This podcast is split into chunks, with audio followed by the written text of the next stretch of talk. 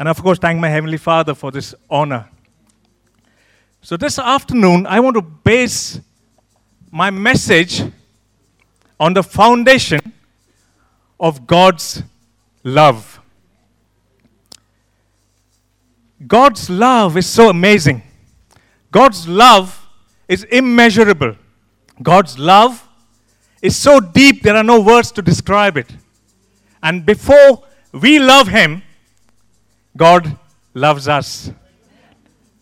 And He loves everyone.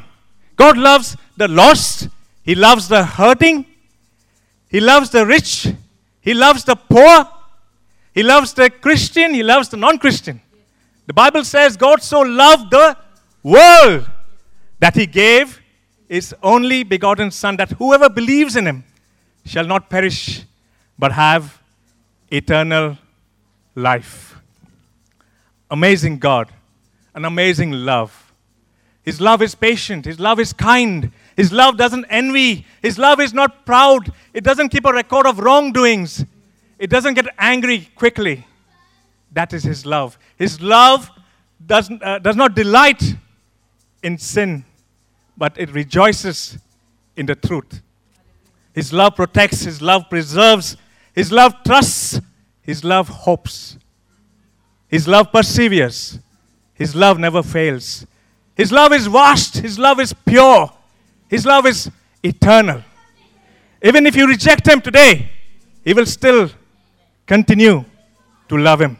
He will still continue to restore the brokenhearted. He will still continue to heal the sick. And you know what's the best part of His love?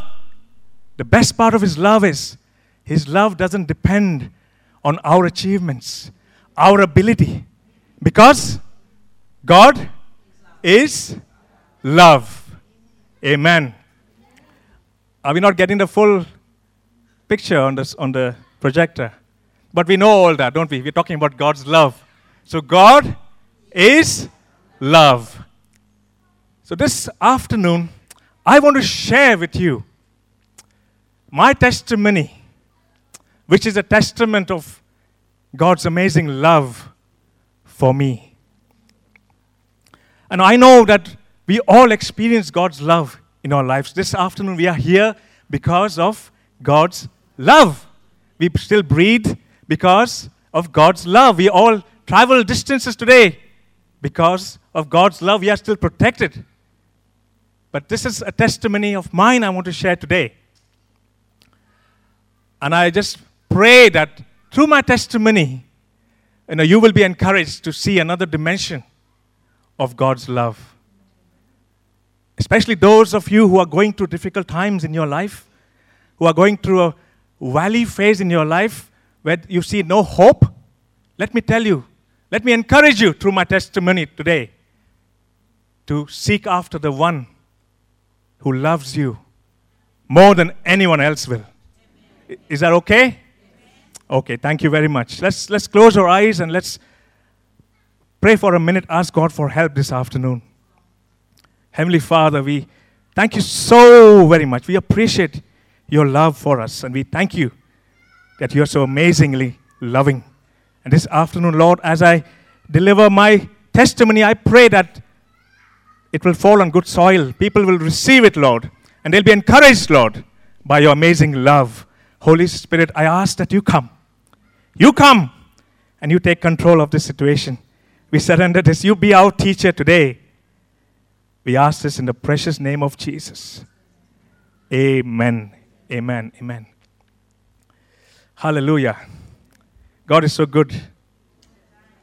All the time. God is good.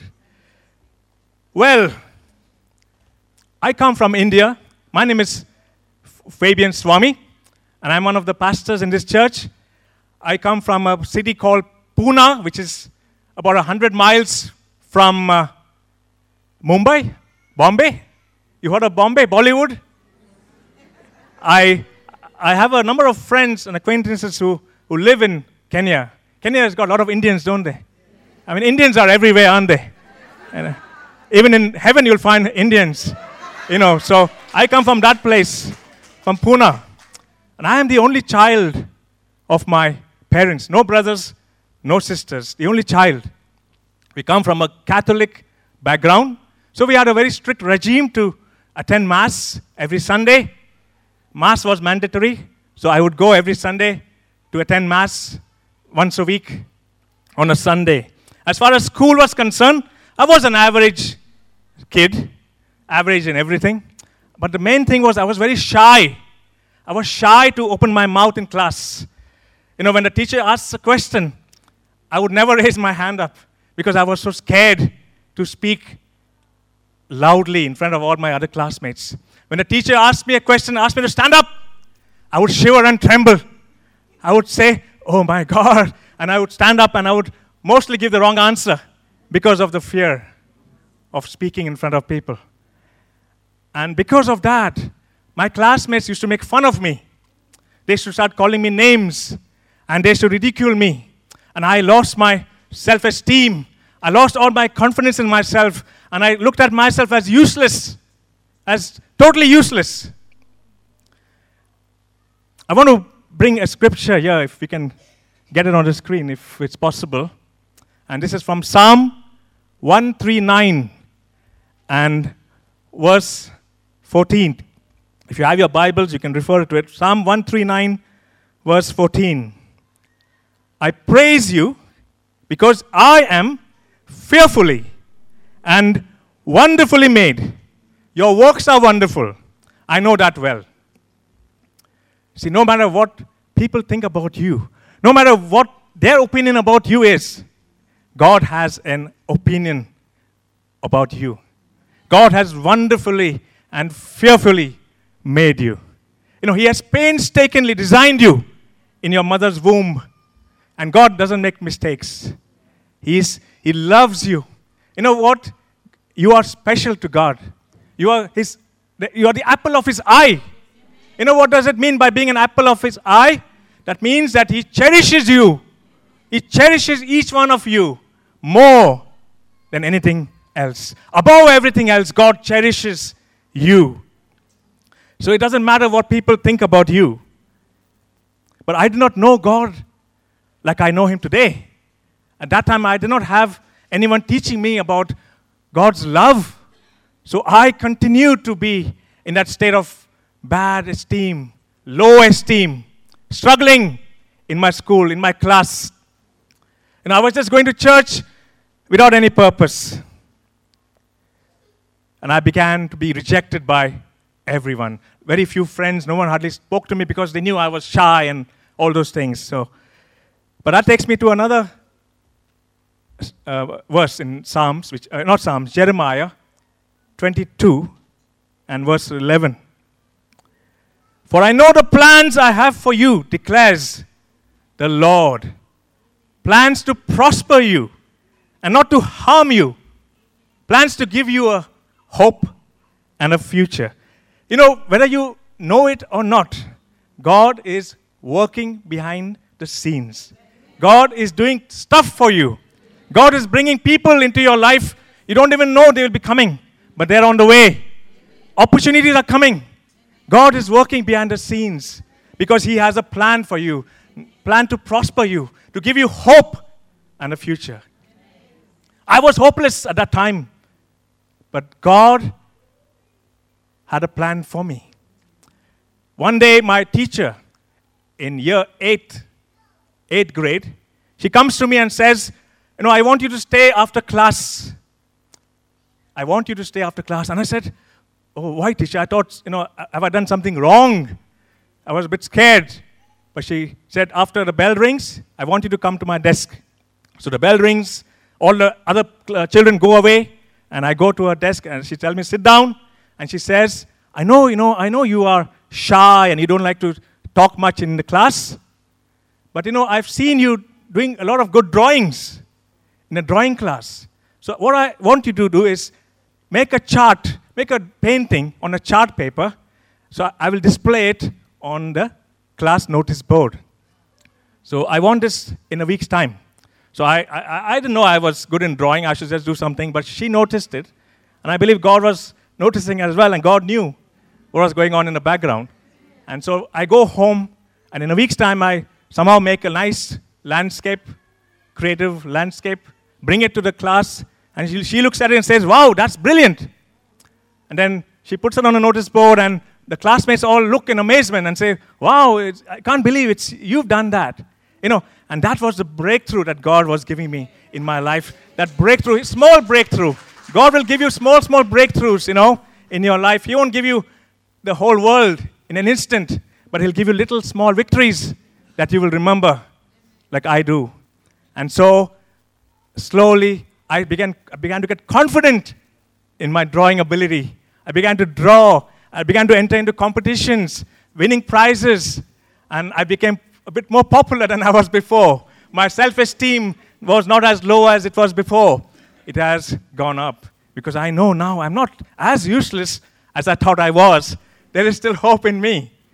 But God was nowhere in the picture, okay? I still felt it was my ability, it was my talent that's taking me, uh, giving me all this success. God was nowhere in the picture. And then school finished, went to college, and in college, I discovered I could sing. So I began to uh, enter singing competitions as well. And I began to win prizes there as well. And then, and I, I, by the time I was 18 years old, I had grown into a young, handsome man, which I am still today. But, but, but I was a bit younger then. So I, I took part in modeling. I began to do modeling as well to make some extra, extra money. And all these things, God was nowhere. And I was really t- taken from where I was to somewhere higher. Now, looking back, I know it, was, it wasn't me. It wasn't me. It can't be me. It can't be me. It has to be God only. Only He can do stuff like this. Because He's a miracle working God, isn't it? So I was cruising along, enjoying my life, cruising along. And now I was, uh, there was a speed breaker coming on the way on my cruise. You know what a speed breaker is? A speed breaker. In India, we have some massive speed breakers. You know, we call them car breakers and we call them bone breakers. They're massive speed breakers on the road that you have to stop. And in my life came a speed breaker. In 1990, 1985, I was traveling in a train, standing at the door. The train was jam packed, holding onto a handle with my finger and at the edge of the train door. And the train swayed a little, and I lost my balance. I lost my grip on the handle, and I went in slow motion out of the train. And the people all were so scared. They, someone pulled a chain, and the train stopped, and they came running, expecting to find a mutilated, a dead body. But they were shocked when they see I only had a bit of bruising on my left hand, everything else was perfect. No damage at all. I happened to fall on the grass, soft grass then. And they were shocked and they said, That's a miracle, you know. But some people kept saying, it's, you're, you're so lucky to be alive. You know, what luck you have. You know, it's a great luck you come with, into this world that even after falling from a train, you did not die. So, still, I did not give God praise. I did not give God thanks for that because I, all I was hearing was just luck, luck, luck. Nobody came to me and said, Wow, let's give God thanks for this. Let's give God the praise for this. Let's worship Him for giving you a new life. Nobody came to me and said that. So I was just, again, thinking it's all luck. It's all luck. See, God wants, God sometimes gives us a wake up call because He wants us to notice Him. He wants us to notice what He's doing in our lives. A small nudge there, a small nudge here, a small speed breaker there to stop us from cruising along thinking we are too great and we can do everything in our own ability. And I just thought I was just lucky. Now, by this time, fast forward a few years, I was enjoying the church in the sense, not enjoying the presence of God, but enjoying church because it gave me an opportunity to meet my friends after church. So I would go to Mass and I would just wait for the Mass to finish and I would go out and my friends used to be there boy, uh, boys, girls, and we used to all meet every week after the Mass and we would decide, okay, let's go here, let's go there. We had, a, we had these bikes, so we could just go for a picnic anytime. So church Sunday was just an occasion, an excuse to meet up with friends. Nothing else. To me, God was an insignificant entity. God was insignificant. Now, I used to live with my parents when I was a teenager. I used to live in, in an apartment building. It was about six stories high. And, you know, we had those lifts going up and down. So, one day, I was waiting at the lobby, waiting for the lift. And this, this man, young man comes to the lobby and he looks at me. I think I got a picture of this, this, this person. Next slide, if you can take that, Belinda, please. Yeah. Look at his smile. You know, it just attracted me when he came. And he, you know, we just introduced ourselves. He said he's living in the second floor. I said I'm on the sixth floor. And he said he was a pastor, a pastor from South India who had come to start a church, a church very close to our apartment building. So he looks at me and says, You know, we have a guest speaker coming tomorrow. Why don't you join us? Why don't you come to our church? And I'm, I said in my mind, Are you kidding? I already go to a church. I don't need to come to another church. So, but in my, in my mind, I was thinking that. But I just said, Okay, I'll see about it. But we would meet very often on the terrace sometimes, in the lobby sometimes, because it's the same building. So we couldn't avoid each other.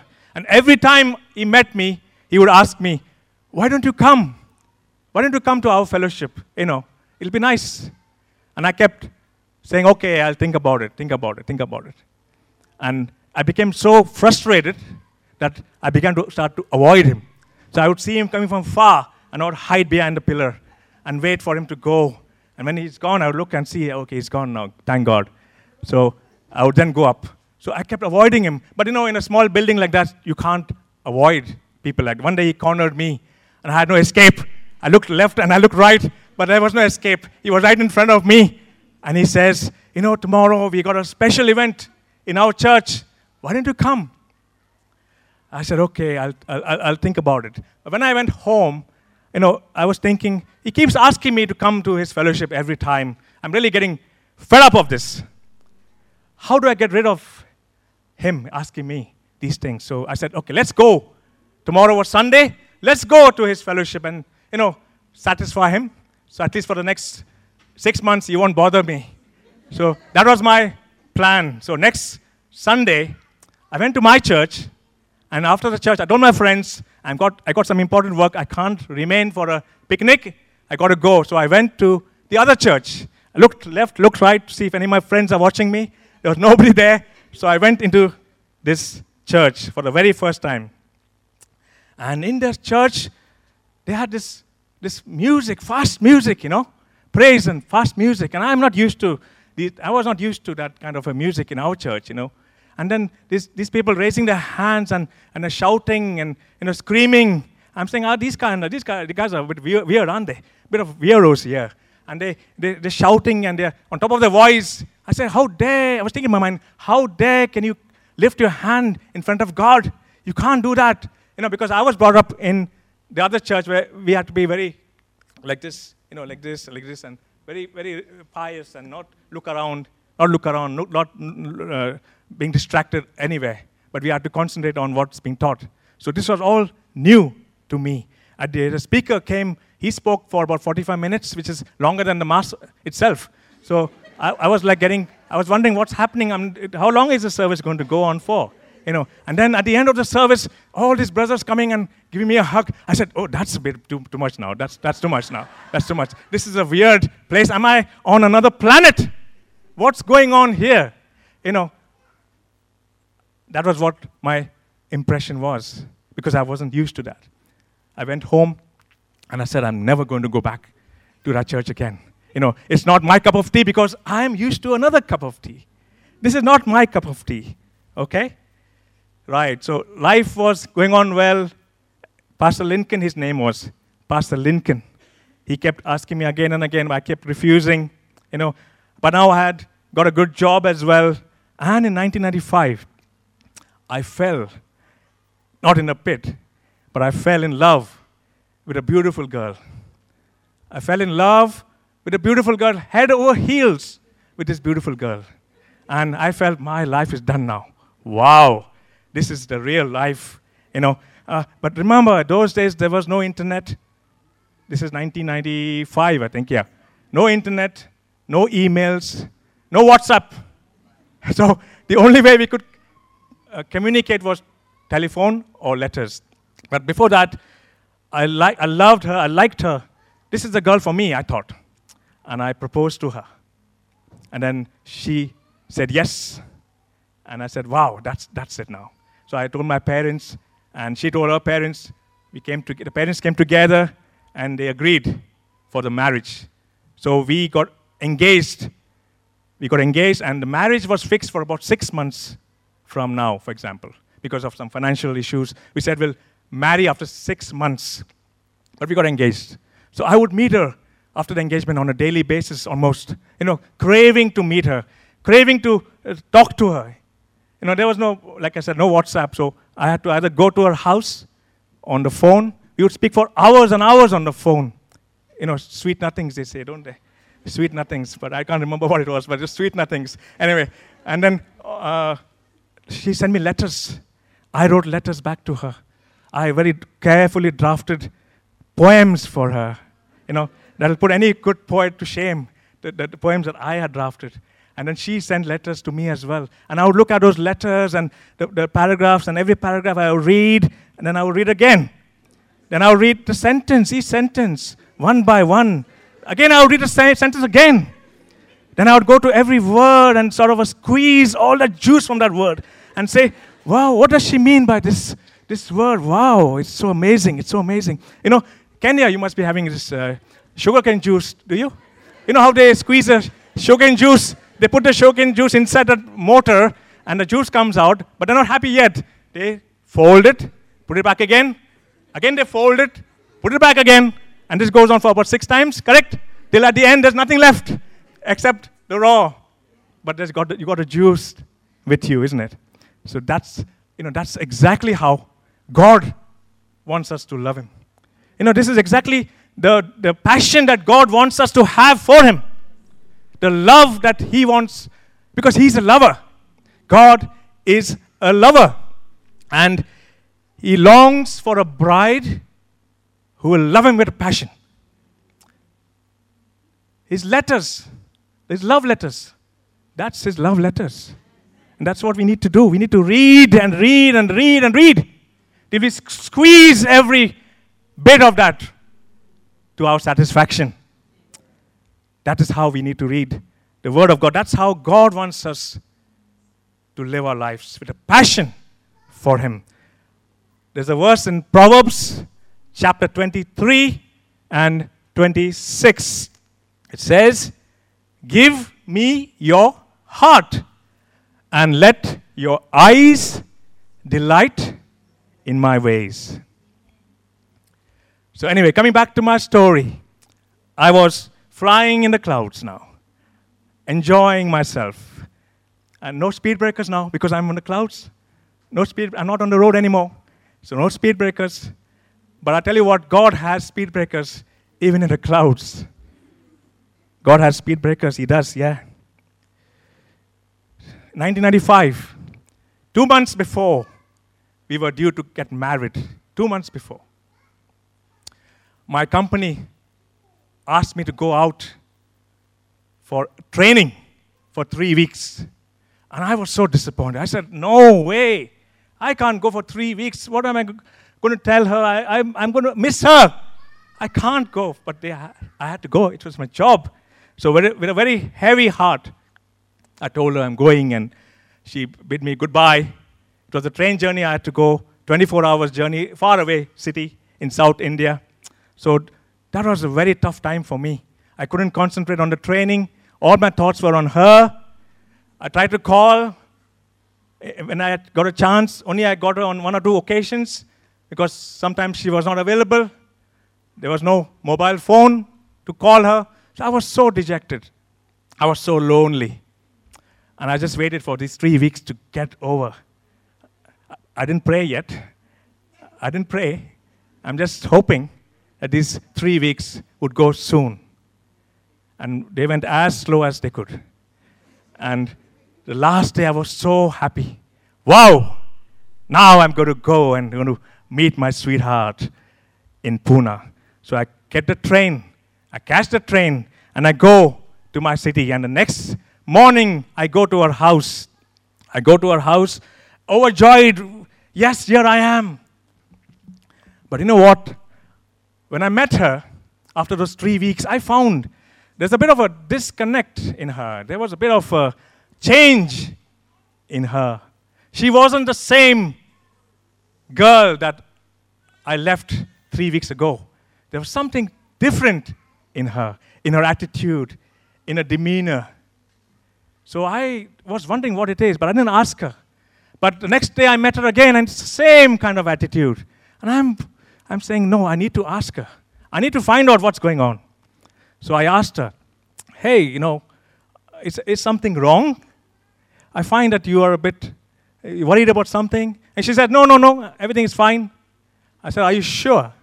Because I know, I know you for the last four months. I know when you're not happy or something is hurting you or biting you, whatever. She said, no, don't, don't worry, no. No, I said, I must insist because I love you and I can help you. So tell me what it is, please. So when I said I loved her, she broke down into tears. She broke down into tears and she looks at me with eyes uh, full of tears and she says, You know, I was in love with a, with a boy for several years. And he works in my same company, same office that I work in. And we travel every day by the bus to work and back. And when you were off for three weeks. You know, we met more often, and I'm in love with him, and I can't live without him. That was like a ton of bricks falling on my head. You know, I was like, is this kind of a dream or what? You know, three weeks ago you were in love with me, and I was in love with you. What happened? I'm thinking in my mind, because I couldn't speak, I was speechless. You know, is this a kind of a dream or what? No, it wasn't a dream. It was like 70 mm CinemaScope HD, whatever it was. It was real. It was, the, it was, it was the real deal. It was the real deal. So anyway, she was crying. So I decided to go home. I went home utterly dejected, utterly disappointed, heartbroken. Next day I didn't call her. I didn't I was just I just couldn't think properly. And after 2 days I get a call from, I mean, my parents get a call from her parents, and they say to them, she has run away from the house with the other guy, and they've gone to the court, and they got married. They're now husband and wife. And that was the last straw for me. There was no, nothing. My whole world came crashing down. And then, the first time I spoke to God, you know, first time in my life I spoke to God, you know what I said to God? It's all your fault. it's all your fault. If you wanted me to live a happy life, why did you do this to me? I loved her, and this is what you do to me. The first time I spoke to God and I blamed Him. And that's what many of us do because we, when everything is going on perfectly okay, we're happy, joyful, oh, we don't care for God, do we? Oh, let it go. You know, God is somewhere in the corner. It's okay, fine. But when things go bad, then we remember God. And then we start to accuse God for all that's happening around us. And that was my attitude, blaming God for everything, for what has happened in my life. I went to, when I would go to sleep in the night, I would say, God, I don't want to live anymore. You did this to me. Take me away from here. Don't show me tomorrow. I don't want to see tomorrow. But tomorrow came. And I was again angry with God. Why did you show me today? I don't want to see this day. I can't live. You know how difficult it is. Someone has stabbed me in the back. I can't be, I, I loved her with all of my heart, and I can't live without her. So that was my attitude. Self pity, sympathy for myself began to come into my heart. No one from my church came. To pray for me, to encourage me. None of my friends came to encourage me. My parents said, It's okay, son. You know, we'll find someone else for you. I said, I can't have anyone else. I loved her. She was the flame of my, what is it, candle or heart, whatever it was. She is a flame. She was a living flame that's been extinguished now. And I don't want to get married anymore. I don't want to get married. That's it. And then guess, Pastor Lincoln came. Pastor Lincoln came with his wife. And he came and he prayed. He prayed for me. And his wife gave a prophecy that God will bring someone who, will, who is ordained by God who will become my life partner. But I wasn't listening because I didn't want to get married. No question of life partner. It's all over. It's all over. You know. And slowly, slowly, slowly, this sympathy, this self pity turned to rage. It turned to anger. It turned to revenge. Thoughts of revenge started to come into my. Mind. How can you let them be alive after what they have done to you? How can you? Don't be a coward. Take some action. Take revenge on them. So I decided to take revenge. They stabbed me in the back, and I'm going to stab them in the front. That was my, my mission now. And I'm not recommending this to anyone. Please don't follow what I did. It was, this was something I did 25 years ago. And uh, it's illegal to carry a knife in the UK, by the way. So, so anyway, back to my story. I took a, I bought a nice new shining knife, put in my bike. They live in a, they, they work in the same office, isn't it? So I said, two birds in one stone. Let's go to the office and let's stab each one of them, and that's it. I didn't want to live anymore anyway. But I didn't want to go without taking revenge. So I one day took my motorcycle with a knife in my bag and drove towards their office. Now, you know, India, they have 330, the Hindus, they have 330 million gods. One of, on that day, it was one of the birthdays of one of those gods. So all these Hindus uh, were, were dancing and celebrating the festival. So all the roads were blocked. I tried this road, I tried that road. The road was blocked. So I couldn't go further. So I had to abandon my plan that day. And I said, next week I'll try again. Yes, give Jesus a hand, give Jesus a hand. At that time I didn't know it was his doing, but I know now it was his doing. Yes. But then next week I tried again. I can't remember what happened the next week, but something stopped me again from going to the office. And slowly I was like getting more and more frustrated. I'm saying, I'm saying, I can't murder them. What do I do? And that's when, that's when I hit the jackpot. That's when I hit the jackpot. I decided, here is the plan. Let's end my life. Let's commit suicide. That's the best. By committing suicide, I can take revenge on them. You know, that's the most stupid thing to do. Because by ending your own life, you're destroying your life. You're not hurting anybody else. All that you're hurting is yourself. In my case, it would be my parents who would, who would be hurt if I had ended my life. But I wasn't thinking rationally. You know, I said, this is what I am going to do. You know, there's a story of this, uh, this boy is, uh, sitting in a park bench and he's having pain on his face. And a man passes by and looks at the boy and wonders why is he having pain on his face. He's having some pain of some sort. So he asks the boy, Son, what's the matter? Why are you having pain? Is something wrong? The boy says, I'm sitting on a bumblebee, and the bumblebee is stinging me. The man says, You're sitting on a bumblebee? Get up quickly before it stings you even more. So the boy says, No, no, no, no, no. I'm not going to get up from this bench because by sitting on him, I'm hurting him more than he's hurting me.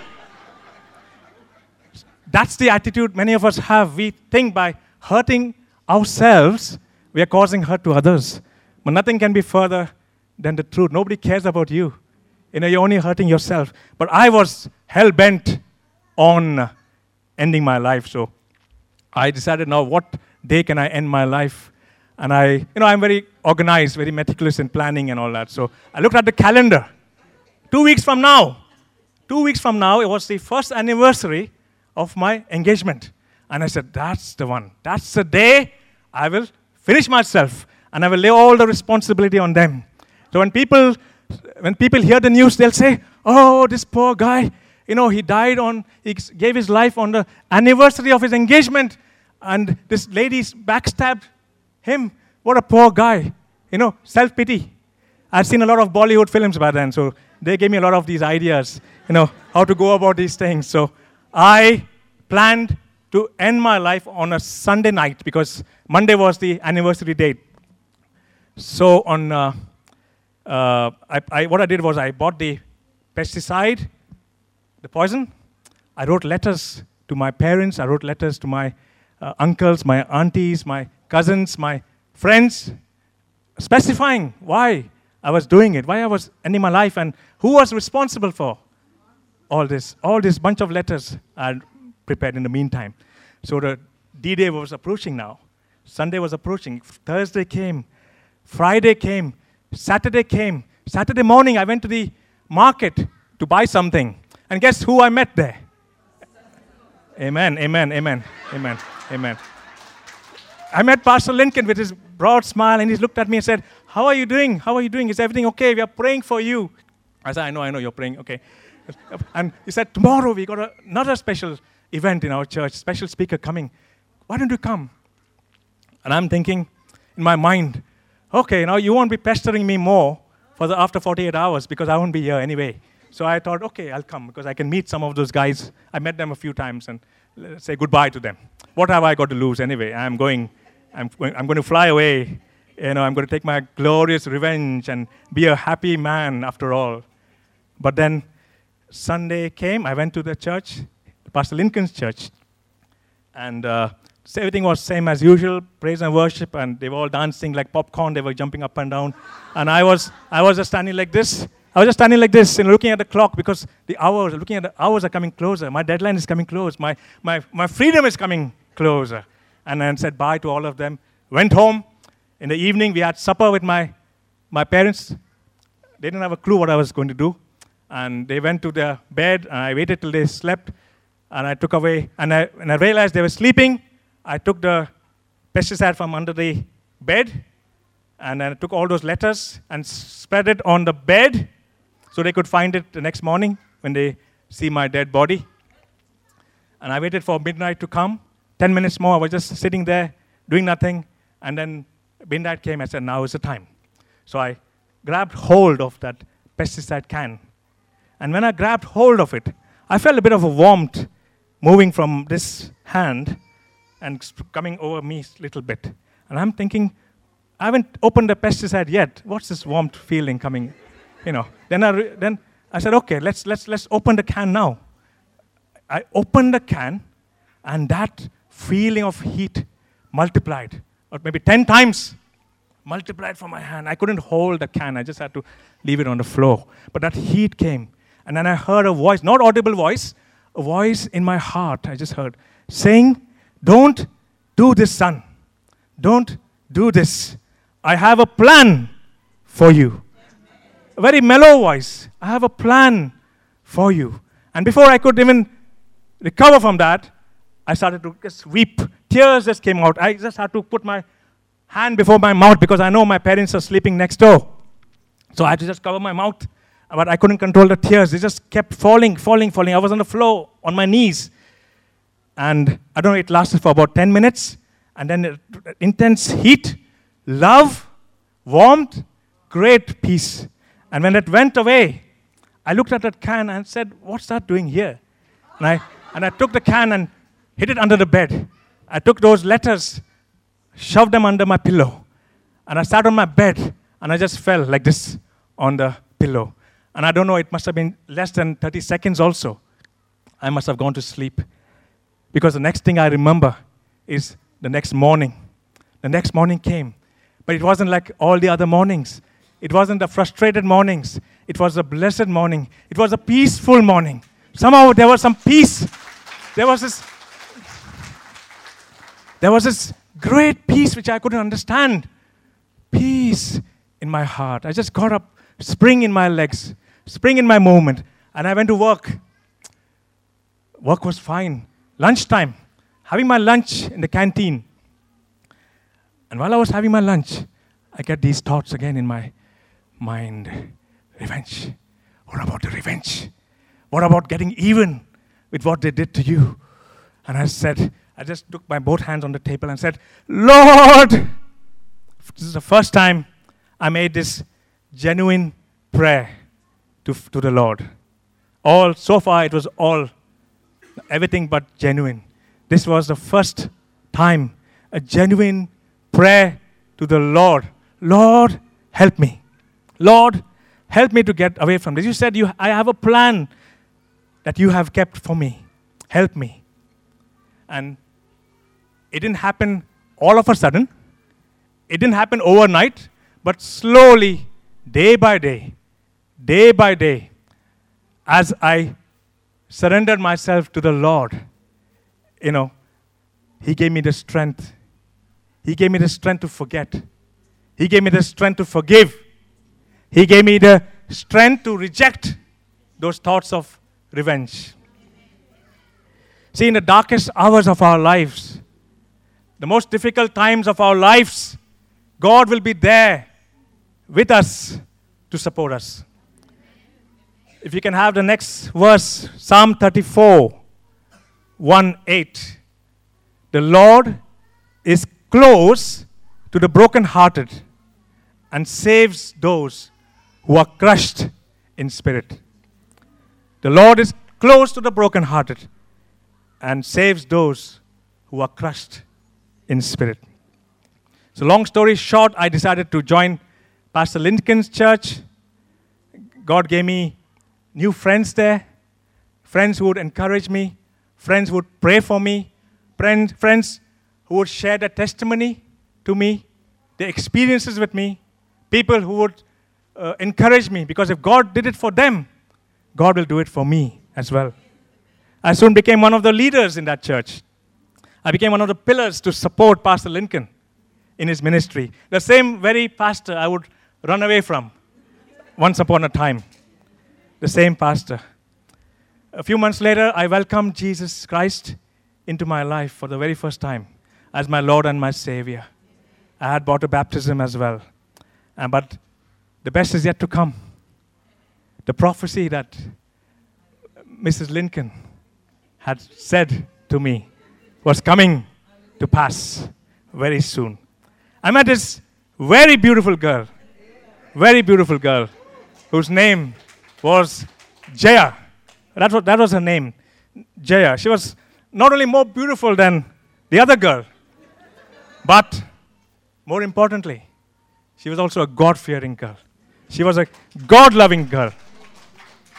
And I believe that she is a gift to me. And I couldn't ask for anyone better. I have a picture of uh, Jay, if you can put that on, please.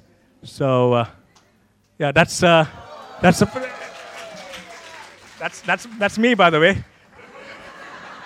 and uh, that's Jay. That's, that's, that picture's about a year ago. A year ago. And, uh, you know, we've been married for about 23 years now. 23 years now. And uh, she has been a great source of encouragement to me, a great source of inspiration to me, because she loves the Lord with all her heart. You know, she has this intimate relationship with the Lord, and, she, and when she has that, I see her and, and see what she does, how she spends time with the Lord. It inspires me to also have that same kind of relationship, that intimacy with Jesus, that intimate relationship with the Holy Spirit. You see, God knows best, isn't it? God is smarter than we are. We don't know anything. God knows everything. There's a scripture in Isaiah 55 9 which says, As the heavens are higher than the earth, so are my ways higher than your ways. Amen? God knows best. See, he knew the other girl was not the one for me because I wouldn't encounter God if I was still with her. God knew everything. And I had never asked God at that time, God, is this the right girl for me? I never asked. I just went with my own judgment, my own reasoning. my own eyes. So it's so important, you see, to seek the Lord before you do anything. Whether it's a, a business proposal, whether it's buying a house, whether it's going for an interview, whether it's looking for a life partner. It's so very important to ask, God, is this your will for me? Very important. One of my favorite uh, scriptures is uh, from Second Chronicles, chapter 26, verse 5. It talks about King Uzziah. As long as he sought the Lord, God made him to prosper. As long as he sought the Lord, God made him to prosper. Same with applies to us. As long as we seek him, as long as we seek his relationship with him, he will make us to prosper. No matter what, no matter what the devil has in mind, God is greater than the devil. Now, I just got a f- few minutes more, 10 minutes perhaps. I would love to tell you at this stage that after my marriage, everything went on like a fairy tale. Everything went on like uh, we lived happily ever after. I would love to tell you that. But it wasn't the case. Because in this life, we will have trials. In this life, even if you are born again, even if you are a follower of Christ Jesus, you will have tribulations. That's what the Bible says, isn't it? John 16 33. Jesus said, I have said these things to you, that in me you may have peace. In the world, you will have tribulation. But take heart, I have overcome the world. Amen. You know, what happened was my parents were not very happy with me going to, with, associating with Pastor Lincoln. They were not very happy. So when we started going to uh, his church, they were not happy. And, you know, I used to go to uh, business tours for three, four weeks out, and uh, they, w- they would taunt my wife and uh, stop her from going to the other church because they wanted to go, us to go to their fellowship. And when I came back from the tours, my wife would tell me uh, this all about what happened, and we would pray and ask God, you know, God, uh, speak to them, you know, touch their hearts, forgive them. But this went on and on and on, and one day it reached the ultimatum that they became so angry with us. They said, "You either go to Pastor Lincoln's place, fellowship, or you come to our fellowship, or we are not going to consider you as family. You will have to leave the house. You got 12 hours more. Think about it. If you want to still go to Pastor Lincoln's church, you have no place in our house. So that night we were praying, my wife and we were praying. We don't know what to do. Lord, we love our parents, but we love you as well. We honor, we honor you. We have a great time in that fellowship. Pastor Lincoln's fellowship, they're so encouraging, they're so loving. I know, and I found you there. And all those things were in my mind. Psalms 27:10 says, Though my father and mother forsake me, the Lord will receive me. So we decided, no, we can't compromise. So next morning we, we gave our decision. And we were kicked out of the house. And there was no place to go. Uh, we had no money for the rent. So uh, I decided to live in Jaya's parents' house. The son in law staying with the father in law and mother in law. In India, it's, it's considered a very, not a very honorable thing for a son in law to stay with the in laws. But I had no option. I had to stay. But we were praying every day. We were praying, asking God. It was a very difficult time. The only son, can you imagine the only son uh, being told that you got no place in this house anymore? No, so it was a heartbreaking uh, experience for me. But God is good all the time. God made a way for Jaya to come to the UK within two months.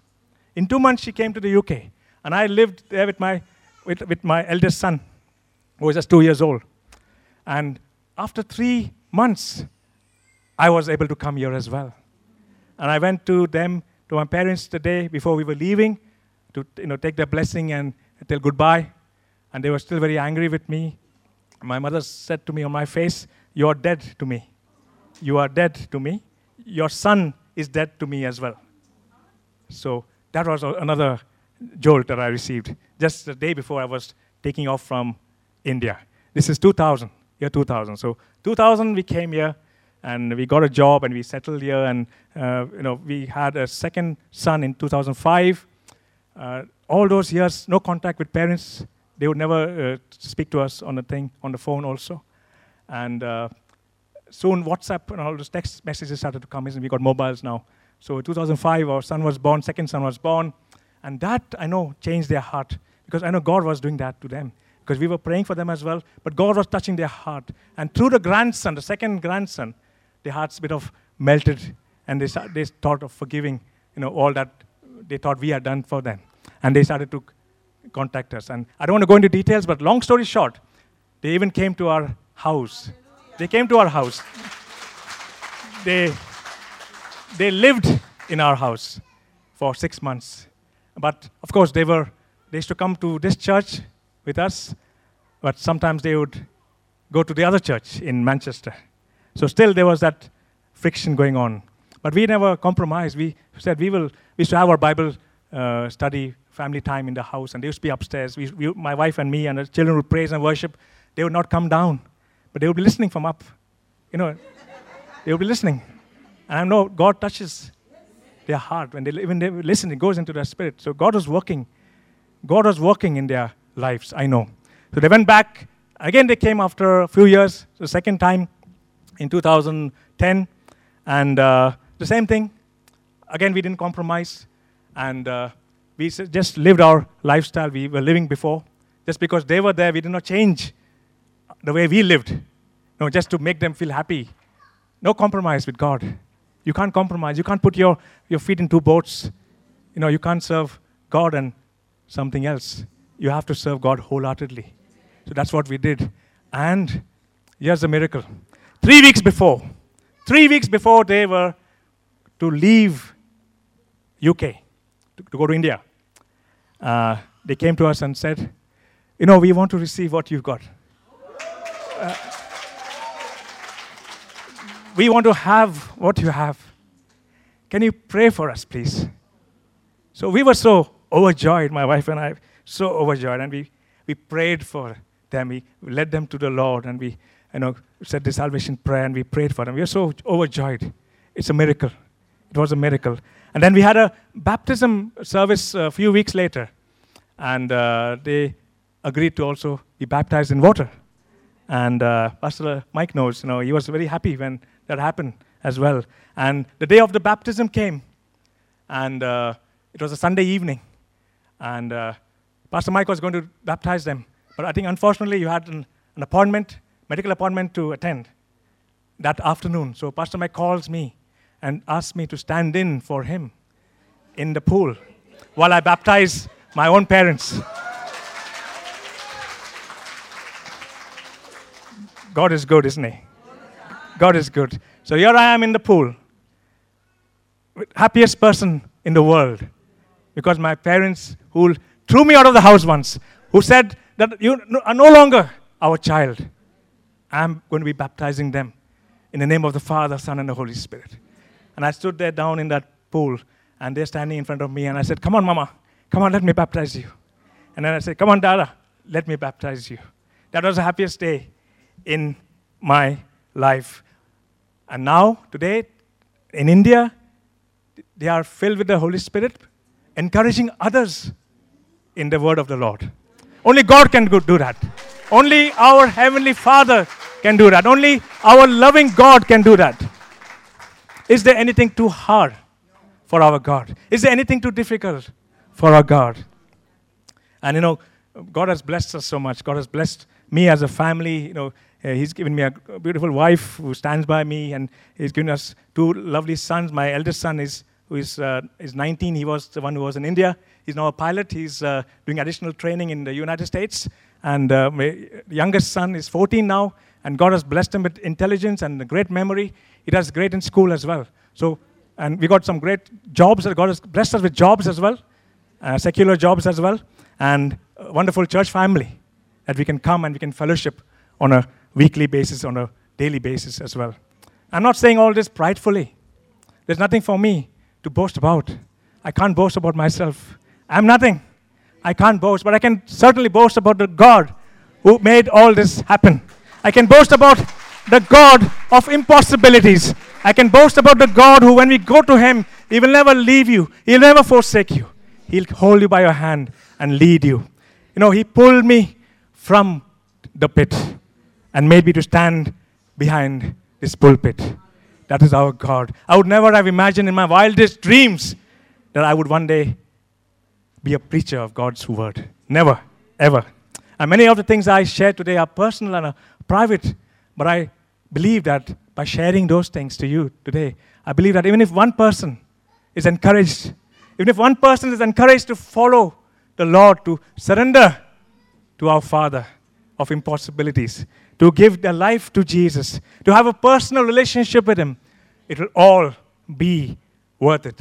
And perhaps that's why God made me to go through all those experiences in my life, because He knew one day I would be standing in front of a congregation filled with people from the nation of Kenya. I don't know. But I know one thing. When I look back at my life and I see that shy schoolboy who couldn't speak out in front of his classmates, I can see myself now standing in front of hundreds of people, boldly and confidently. I can see, when I look back at my life, I can see that boy, the young man who fell off the train and was presumed dead. But today I can see myself standing healthy and alive. When I look back at my life, I can see the boy who did not want to live, who was about to consume poison. But now I see a man who is blessed with a family, with, with a wife, with a child, with children. I look at my past and look at my parents and look at their attitude, their stubbornness towards Jesus, and what they did to us, and what their attitude was towards God and us. And today I see them ministering to other people. You know, can you give God a shout of praise? Hallelujah. Thank you, Lord. See, none of us deserves His love. None of us sitting here and standing here deserves His love, but He will still love you. He will still love you. If you can do it for someone like me, who never loved Him, never acknowledged, acknowledged Him in, in my life before, He can do it for anyone. He can do it for anyone. All you need to do is to surrender all your burdens to Him and to love Him, to have a personal relationship with Him. But this personal relationship only comes through faith in Jesus. Can we have someone on the on the keyboard just to uh, well, I just uh, close. Just a soft uh, music, brother. Thank you. Oh, so this personal relationship comes only through faith in Jesus Christ. See, Jesus said, I am the way, the truth, and the life. No one comes to the Father except through me. There is no other name given to a man which may be, which, by which he may be saved except through Jesus Christ. And as many as receive him, Jesus gives them the right to become sons and daughters of God. So, the first step to a relationship with God is to believe in Jesus, is to believe that He died for our sins, is to believe that He became sin for our sake, is to believe that through Him we receive the righteousness of God to believe that through His blood we receive access into His presence. So, this afternoon, if you would like to receive Jesus in your heart as your personal Savior, if you believe that He died for your sins, and if you believe in your heart that He was raised from the dead, then right where you are, you can close your eyes. Close your eyes and from your heart, you can say this afternoon, you can repeat after me Dear Jesus, I believe you are the Son of God. I believe you died for my sins on the cross. I believe that you were raised from the dead. Jesus, I repent of my sins. Forgive me and I make a decision today to forgive those who have sinned against me. Jesus, Let your kingdom come on my life. Let your joy, your peace, your righteousness come into my heart. Let your spirit fill me. Jesus, I ask you to fill me with the precious Holy Spirit. Illuminate my heart so that, so that I may behold the glory of God in the face of Jesus. Anoint my life with your power so that I may be your witness on this earth.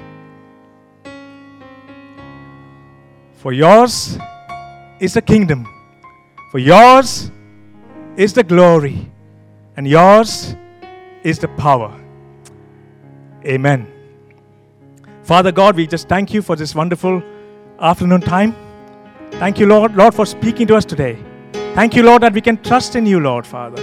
No matter what we're going through, you're always there for us. You lift us up and you will guide us. And I pray for those who have welcomed you today as their Lord and their Savior.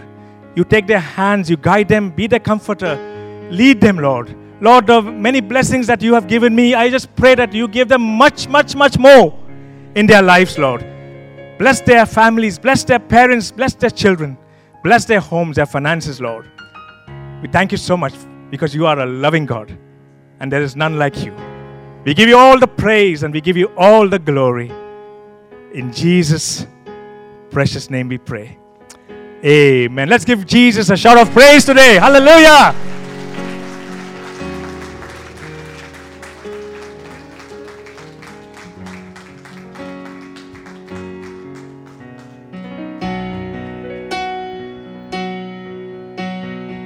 Praise God. Well, we want to thank God for His goodness. We want to thank God for His word. Thank you, Pastor Swami, for blessing us. The Bible says Jesus asked somebody, Is anything too difficult for me? And indeed, today we have heard that God is our deliverer, God sustains, God heals, God provides, and He is above all a faithful God. What a glory, what a joy it is to serve a God who hears our prayers, a God who sees what we're going through, and above all, a God who answers our prayers. Praise God. So we want to continue in that mode of uh, prayer because we're going to trust this same God who is the God of Abraham, Isaac, Jacob. I can go as far as even to say the God of Pastor Sammy. What he did to Sammy, he is able to do even to us today. Or to you, whatever your need is, whatever your situation is. Even if it's you're praying for your parents, maybe they also sent you huko England. You're able to pray for them even today, and they'll still, God will turn them around for His glory. Praise God. As the Bible says, He came to shed His blood for all mankind. So it doesn't matter whether it's your parents, your grandparents, your brothers, your sisters, your sons, even that son of yours or daughter who is wayward, you know, those ones who, some of us were not saved in our early teens, so we know what we did. So maybe you've got that kind of a son, but God is still able to turn them around. God is able to turn them around. So we're going to ask our sister Olive to come lead us in prayer. So if you've got any prayer requests, I hope they've all been sent forward because we want to trust that same God. Uh, yeah, they're, they're, they're coming. So Sister Olive is going to lead us. We're going to trust God. Praise God. Praise God. God is good. Amen. Is there anybody else with a prayer request? Is that it? Okay. Okay. Sister Olive.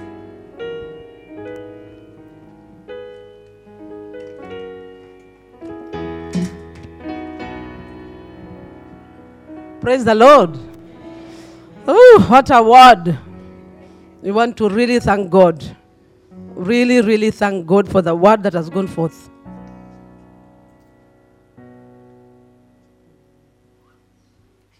Yeah, and the food is ready for the children. So if you have children, direct them to go and have the meal while we pray, while we come to this very important session of prayer. Yes?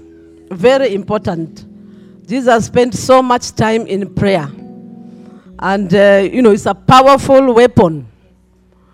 Prayer. Amen. And He has given us the privilege to be able to pray, to use our mouths, to use our tongues to pray. The Bible says we have the, the power of death and life is in the tongue. So you have the power within you. If you have a tongue, everybody has a tongue here. So you have power in you. I used to wonder why does it say, you know, start with the power of death and then life? It's because it's so easy for us to speak death. I am not able. You know, it's so easy. Oh, I can't. Oh, I can't do that. Oh, I can't do that. We speak more death than life. The Lord wants us to change our tongues to speak life. Life to our situations. Life to our prayer requests. Life to the things that we are going through. You know, the Bible has got facts. I mean, we live with facts, you know. Let's say the children, when the spies were sent to see the land in, in Canaan, they saw the giants, these nine feet people. You can imagine the street of Manchester. You see nine feet people walking. They saw the walls were fortified. You know, that was the fact. But the truth was, when Caleb was sent and Joshua, the truth was, they said, We are well able to take the land. I used to wonder how are they saying that? Because the word of God had gone forth earlier. And the Lord had promised them was going to give them this land. So that is the truth that they had. And that is the truth that they spoke. And that is what we should speak the truth. We are facing facts. You could be broke right now, it's a fact. You could be ill right now. We are not going to stop and, ima- and believe illusions. It's a fact. You could be going through sickness, you could be going through huge things. But the truth is God is your healer, God is your provider. He is our provider, He is our healer. Just what we have had the sermon go over, and we know that the Lord, we have been saying, there's nothing too difficult for the Lord. So, whatever your situation, there is nothing too difficult for the Lord. When you were in school, we knew and we say it is a fact, it's finished, it's the end. But now we know there's more than a fact. Truth of the Word of God. That is what we are going to believe. The Bible says in uh, Luke 17, verse 6. Luke 17, verse 6. Luke 17, verse 6. It says, He replied, If you have faith as small as a mustard seed, you can say to this tree, Be uprooted and be planted in the sea. Other verses say, you know, other versions say mountain or different verses. So, you know that this seed, mustard seed, is so tiny. Someone brought it from um, Israel. We couldn't even hold it between our fingers. Surely we can afford that faith, that one of the size of a mustard seed. So right now we will rise up and we will pray. With that faith like a mustard seed, with that faith you are able to move the mountains in your life. With that faith, diseases shall go. With that faith, brokenness shall leave your address.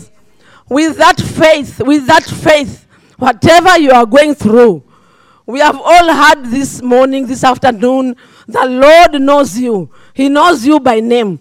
He knows everything you have written. You have taken the step of faith to write it and to let it come forward. Even Jesus was calling people to take a step of faith. So the Lord knows everything you have written here. Arise. There's not age, there's no child, there's no adult whom the Lord will not hear. We have already said the power of life and death is in your tongue. Use your tongue this afternoon. Don't let tiredness make you not speak. Speak to the Lord. He is here. From the beginning, the Holy Spirit has been here, and there's no way He's not going to be here.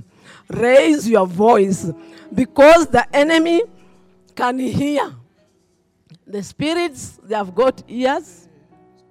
They can hear, you mean business. They can hear, you know your rights in the kingdom. They can hear, you know you are God. They can hear you have taken the word seriously, that the power of death and life is in your tongue. So it is up to us to choose. Are we going to choose death or to choose